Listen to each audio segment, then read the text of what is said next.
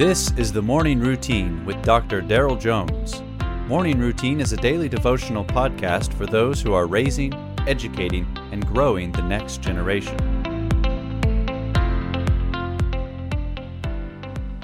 Good morning. Today is the day historically recognized as Good Friday, the day when Jesus suffered the agonizing crucifixion in order that our sins might be forgiven. I thought it would be appropriate this morning, rather than having any commentary, just to read the text from Matthew's Gospel, chapter 27.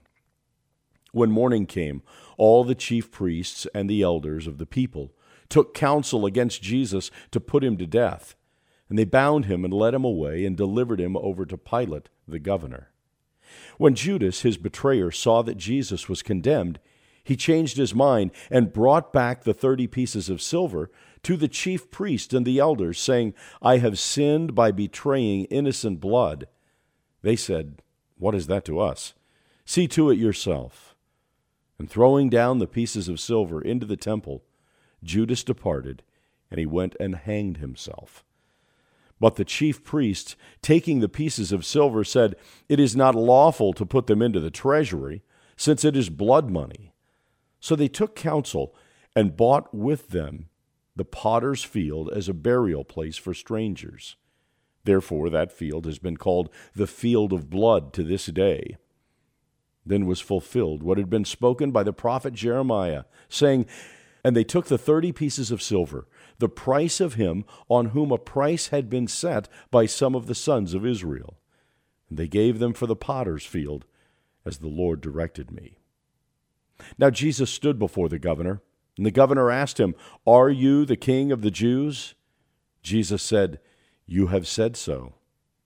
But when he was accused by the chief priests and the elders, Jesus gave no answer. Then Pilate said to him, Do you not hear how many things they testify against you? But he gave him no answer, not even a single charge, so that the governor was greatly amazed. Now, at the feast, the governor was accustomed to release for the crowd any one prisoner whom they wanted. And they had a notorious prisoner named Barabbas. So when they had gathered, Pilate said to them, Whom do you want me to release for you? Barabbas or Jesus, who is called Christ? For he knew that it was out of envy that they had delivered him up. Besides, while he was sitting on the judgment seat, his wife sent word to him Have nothing to do with that righteous man, for I have suffered much because of him today in a dream. Now the chief priests and the elders persuaded the crowd to ask for Barabbas and to destroy Jesus. The governor said to them again, Which of the two do you want me to release for you? And they said, Barabbas. Pilate said to them, Then what shall I do with Jesus, who is called Christ? They said to him, Let him be crucified.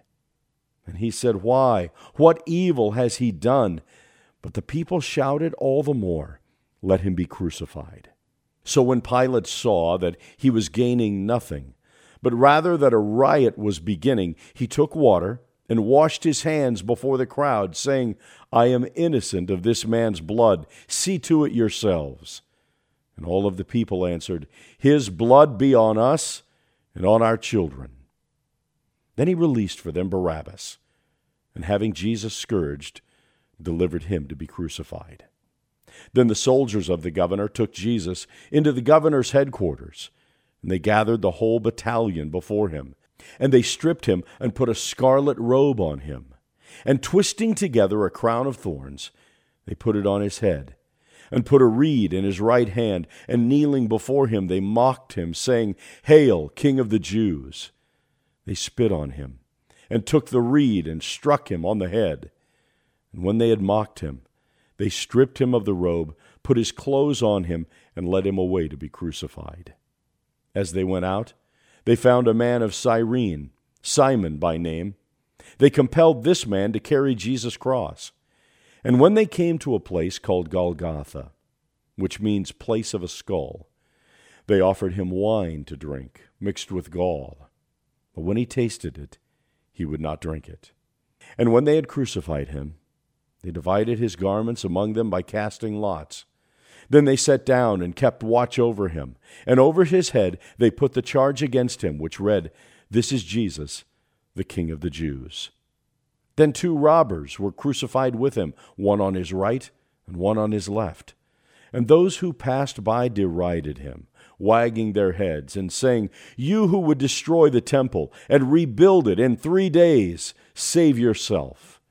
If you are the Son of God, come down from the cross. So also the chief priests, with the scribes and the elders, mocked him, saying, He saved others, he cannot save himself.